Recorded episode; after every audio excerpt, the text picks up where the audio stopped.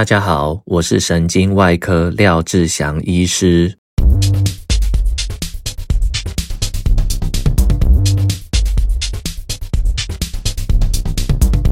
现在是早上八点多，礼拜四的早上，小犬台风袭台，风真的是蛮大的。林院长早上已经醒过来，吃完早餐，然后去进行第二波的睡眠。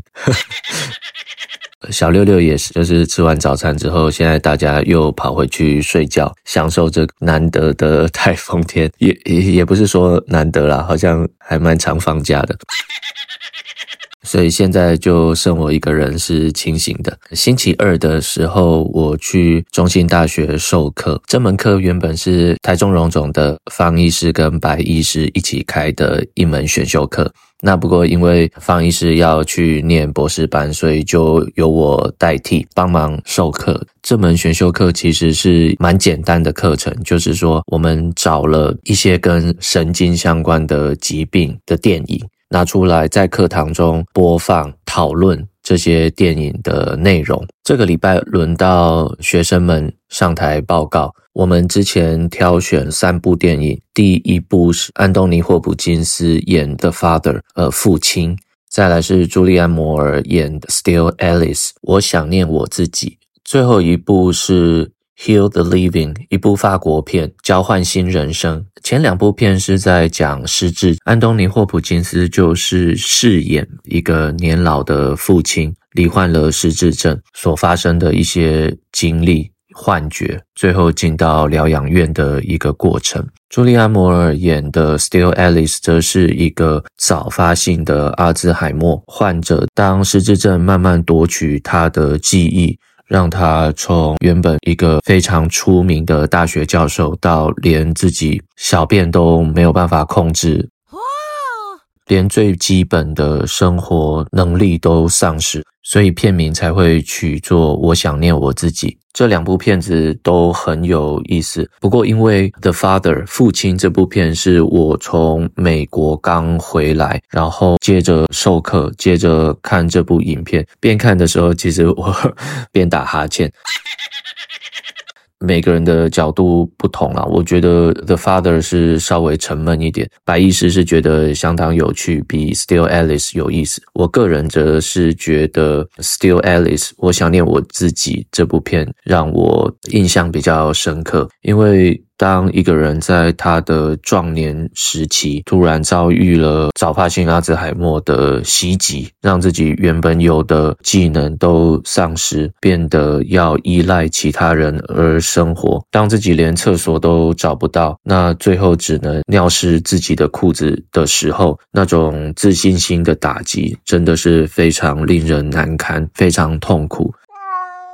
人生在世都一定会变老嘛，年纪越来越大，那老化就会有失智吗？这个是未必啦哈。他们中间有一个重要的区别，失智症跟老化最大的差别就是失智症的患者他丧失了日常生活的技能，他连日常生活都无法执行，这就是失智症。老化是一个自然的过程，随着时间的推移，每个人的器官啊都会经历生理性的变化，包括肌肉质量减少、哦肌少症、骨密度下降、骨质疏松、皮肤老化等。老化是没有办法避免的，是每一个人都会经历的。不过失智症的话，就像刚刚所讲的。通常是涉及认知能力的严重损害，包括记忆啊、思考力、判断，还有日常生活技能都无法维持。就是说，连日常生活都无法好好过下去，那这就叫做失智症。失智症是病理性的，不同于正常的老化过程。失智症通常跟脑部病变有关，最常见的还是阿兹海默症，还有其他类型的失智症，比如说血管性失智症。路易巴迪失智症，他们都涉及脑部神经元损害。那我刚刚提到的这两部片子，《Still Alice》就是早发性的阿兹海默症，它是有遗传倾向的。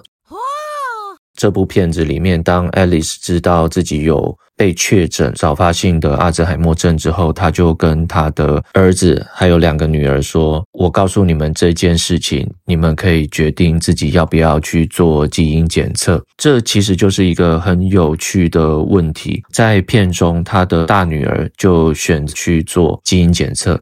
因为这个大女儿跟她的先生，他们非常想要小朋友，但是又没有办法生育，所以他们去做了试管婴儿。大女儿就勇敢的去去做基因检测。Alice 的小女儿是一个比较有艺术气息的小孩子，说小孩子其实也已经年纪大概是大学生了啦。那这个小女儿就选择不要面对。他不想去做基因检测。课堂中，学生在报告的时候也提到这个问题：当你知道你的父母有早发性的阿兹海默症的时候，自己会不会选择去做基因检测？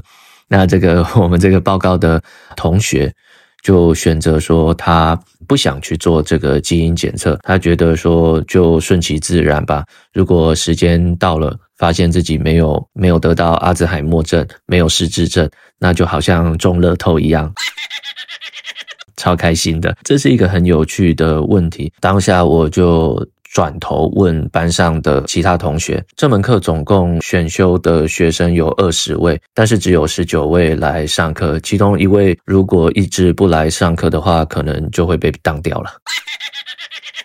好，当下就问在场的所有同学，如果你知道你父母有这个遗传性的疾病，你会去做基因检测的，请举手。我们知道大学生上课有的时候比较没有反应，不过这个问题的话，有十一个同学举手表示说，如果他知道有这个状况，他自己会去做基因检测。超过有一半的同学选择去面对这个问题。那就我自己来讲，一定会去做基因检测，至少让我知道我还有大概多少的时间可以运用。不然，这种早发性的失智症，有的时候退步的快的话，在一年内，你可能就从一个可以正常工作的人，变成一个完全需要依赖别人照顾的的患者。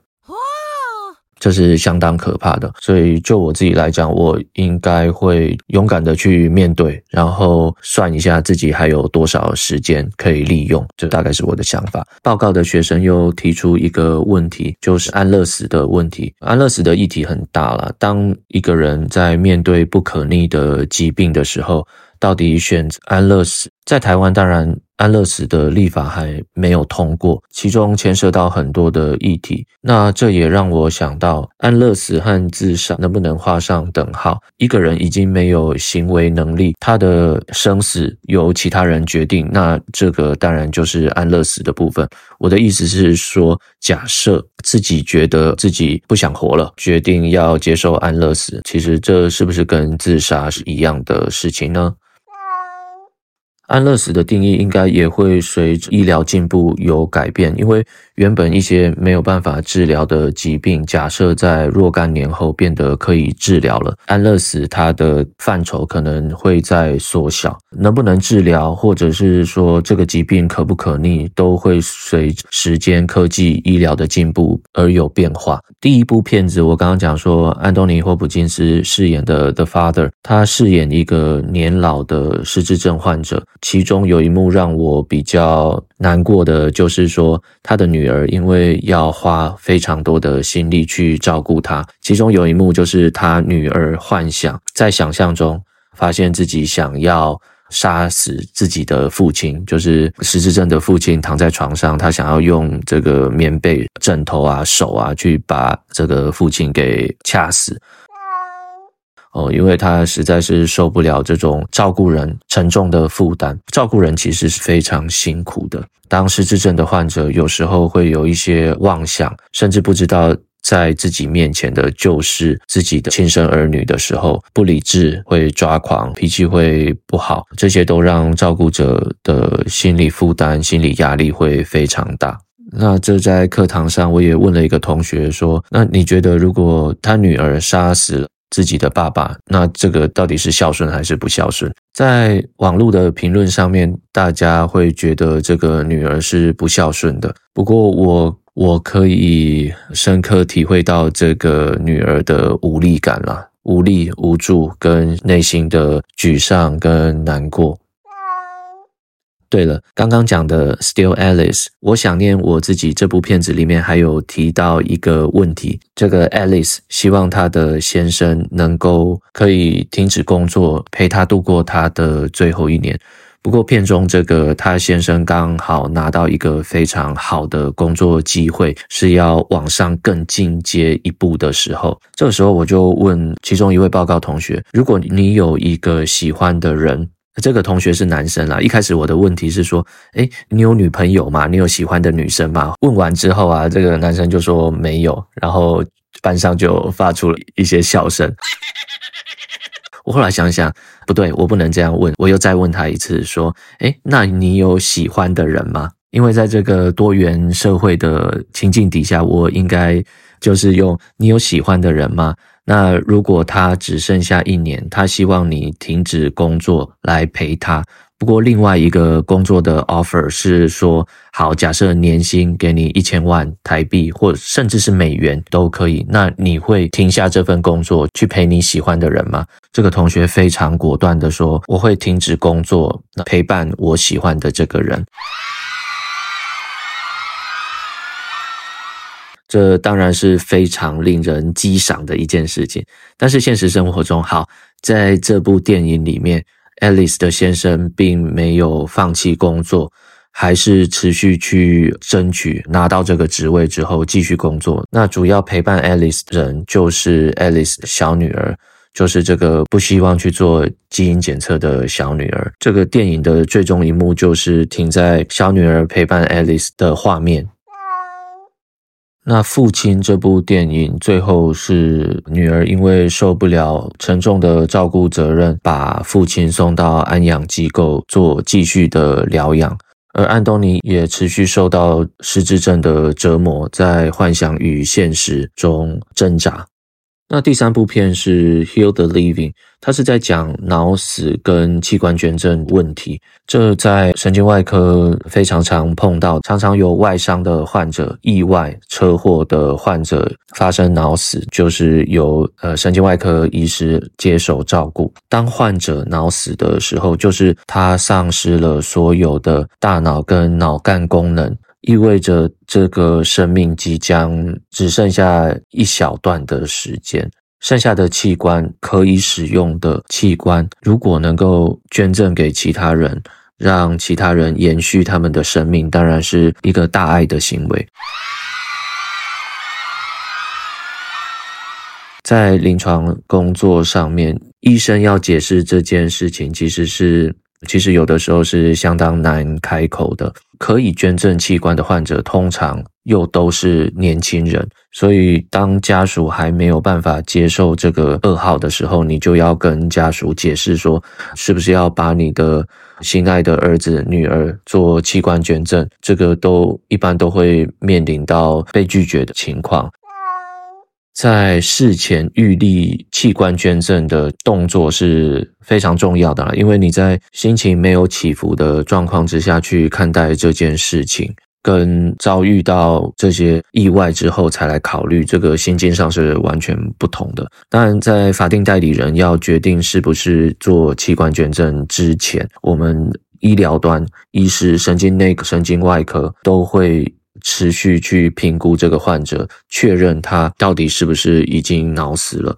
我们的测验包含包含所有的这些颅神经的反射，还有呼吸测试，测试患者能不能自己呼吸。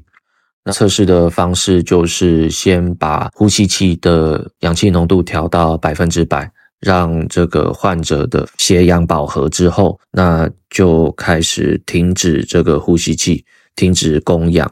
看在患者体内二氧化碳累积、二氧化碳浓度升高的状况下，会不会引发患者有自主呼吸的反应？假设没有自主呼吸的反应，那我们也是判断这个脑部功能是基本上是是丧失的，需要借由这些体外卫生系统，包括升压剂啊，包括呼吸器，去维持他的生命真相。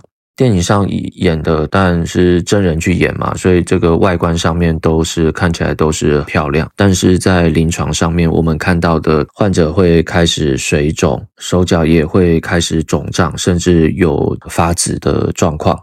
那对于还无法接受患者已经脑死，通常我会带着家人一起到患者旁边，把患者的眼皮剥开，让家属看一下。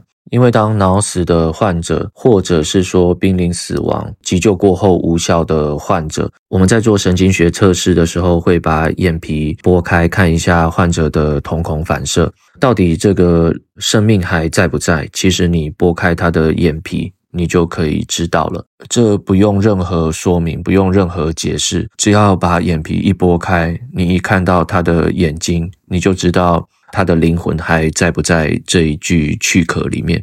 他的灵魂还在不在？是不是已经离开了？通常家属啊，看到患者的眼睛的时候，心里也就会有个底了。这是无法言喻的，只要当你看到，你就明白了。或许有人会说这样子做很残忍，不过在临床的医疗上面，我们必须要让家属知道目前患者的状况如何，为什么我们要做这个决定，为什么我们要告诉他说可能可以考虑器官捐赠？因为当我们的大脑脑干整个功能无法维持的时候。过不了几天，就开始会出现严重的尿崩症。我们人啊，每隔一段时间会排尿，那这是也是我们大脑的作用。当大脑脑干整个完全失去作用、失去功能的时候，我们会连身体的水分都无法保持住，尿就会一直崩出来。一定要使用抗利尿剂，才能把患者的尿锁住，才不会一直掉血压。当然，这也会造成电解质不平衡的问题。所以，基本上脑死的患者是没有办法支撑多久的。这跟植物人不一样哦。植物人他的脑干功能是正常的，他还能维持自己的呼吸跟心跳。但是脑死的患者是大脑脑干功能全部都丧失，他连要维持自己的心跳都没有办法，所以需要使用升压剂。这些是脑死跟植物人的不同。那这第三部片《交换新人生》。他会取这个名字，是因为这是一个年轻的，可能二十出头岁的年轻人，因为开车的时候没有系安全带。那出了车祸，结果发生脑死的状况。最后，他的爸妈接受了这件事情，也同意捐赠这个年轻人的心脏，捐赠给另外一位有心肌病变的中年妇女。现实生活中跟这个电影所演的差不多，就像上个礼拜天，我们中荣心脏外科魏主任就。赶到宜兰，那去把捐赠者的心脏带回中荣去做移植，但回来的路上因为是连假，所以是需要交通警察在高速公路上面开道，赶紧把这个心脏带回中荣。这跟电影里面演的是一样的。那这三部片子当然都是非常有意思的、非常有深度的影片，推荐大家如果有空的时候可以看一下。礼拜二上完课，礼拜三的早上，我跟林院长提到这件事情，我就问他说：“如果要做基因检测的话，你会做吗？”林院长其实他他很奇怪，他都他都不正面回答我的问题。假设这个疾病是没有办法治愈的话。他就不会让患者去做基因检测。他说之前因为在他是在长庚训练的，因为之前有一个中年男性罹患帕金森症，他有家族的遗传，他发病的时间比较早，短时间内退步到连工作都无法做。在经过讨论之后，他就接受了 DBS，就是深部脑刺激的手术。这个手术非常顺利，患者在做完这个手术之后，那就可以活动了，做得非常成功。这个患者当天晚上就跑到医院的顶楼，从顶楼跳下去自杀。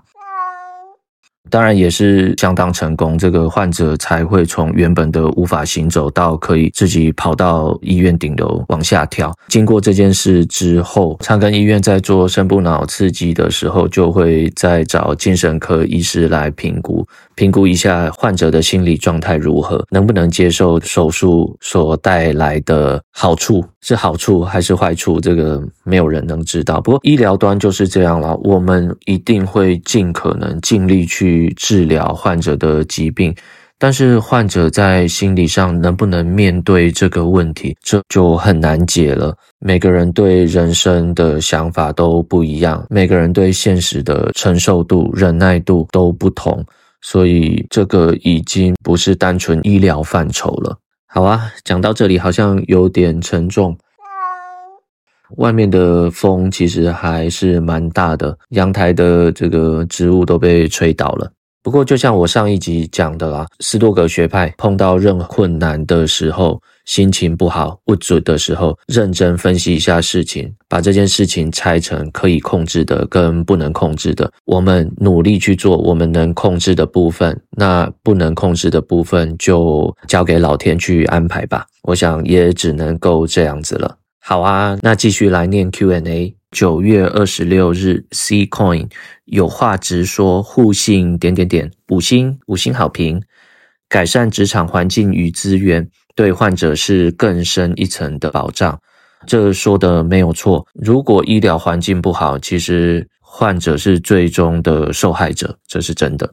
哇，好，谢谢你的回复。九月二十六日，AK 零一六七八九，好爱喵咪叫五星。加油，喵咪，爱您，我也爱您，谢谢。九月二十六日，中融难停车，没错，现在中融真的是超级难停车。感谢分享，五星好评，用平稳的口气分享相关医学知识，让门外汉的人也可以理，也可以简易理解难懂的医学。P.S. 中融无敌难停车，还还要再打一次。没错，没错。中荣无敌难停车，好，感谢你的五星好评。再来也是九月二十六日，G T U Y E W，太喜欢这个节目，点点点，五星好评。无意间发现，就一口气全部听完。在路上开车时听到喵喵叫声，还以为有喵咪躲在我车上，忍不住开心的想说：难道我被喵咪选中了吗？结果确定是医生的猫猫。想听您聊聊喵喵六六的故事，还有想请问您是用什么设备录制剪接呢？想问外科医生睡那么少，尤其是出国那一段，大家是如何保持清醒的呢？非常期待您分享的各种故事，请务必要继续更新啊！爱您啊，谢谢，我也爱您。六六的故事哦，六六。六六，它其实是一我们在动物医院收养它，它是一个流浪猫。它被送到动物医院的原因是因为它的前脚跟后脚都被捕兽器夹断，它的脚掌，它的四只脚的脚掌。形状看起来就像我们用手比六，这个哦，在台湾比六，它的脚掌的形状就像六，比六的手势，所以它叫做六六。这个六六是林院长找到的。他在网络上看到有人问说要不要收留一只受伤的流浪猫，那后来我跟林院长就坐车到台北把六六带回家，这样子。这里也谢谢中研动物医院的蔡敏杰兽医师，之前很细心，大家都很细心的照顾六六。让它从这个受伤当中恢复，这样子，那现在成为我们家中的一份子，真的是一只超爽猫。有时候辛苦一整天，回到家看到它的样子，一副爽样。就会让我想到说，对啊，为什么要我要过得这么辛苦？真的是一直常常让我会反思我自己生活形态的一只喵喵。我用什么设备录制跟剪接这个 podcast？其实就是最精简的，因为没有什么时间啊。我录音就是手拿 iPhone 开启录音，就这样子。剪接的话就是用威力导演，用 Power Director、Audio Director。因为之前剪接会看自己的手术录影，我都是用这个威力导演 Power Director。那它里面还有另外一个呃分支就是 Audio Director，所以我用 iPhone 录完之后，把这个档案再传到我的电脑里面去做剪接，放上可爱的喵喵叫，大概是这个样子。不过有一点就是，这是我的第一支 iPhone 手机，我的电脑是台湾品牌 CJ Scope 的电脑，相容性当然还是没有呃 Apple 跟 MacBook 好啦。不过我觉得这样子就够了，不用特别去准备录制的设备。这样，那还有一个就是说，外科医师睡这么少，尤其是出国那一段，大家是如何保持清醒呢？我自己的习惯是，比如说到欧美，那会有时差。他们白天的时候，我就是尽量到的那一天就尽量到处走走一走，然后去健身房跑步，努力把时差调回来。那当然这也是有一个极限啦，所以有时候开会开一开，就是会有点想睡觉，会打瞌睡，没办法，时差的问题。谢谢你的问题，爱您。好啊，那今天就先到这里喽，大家拜拜。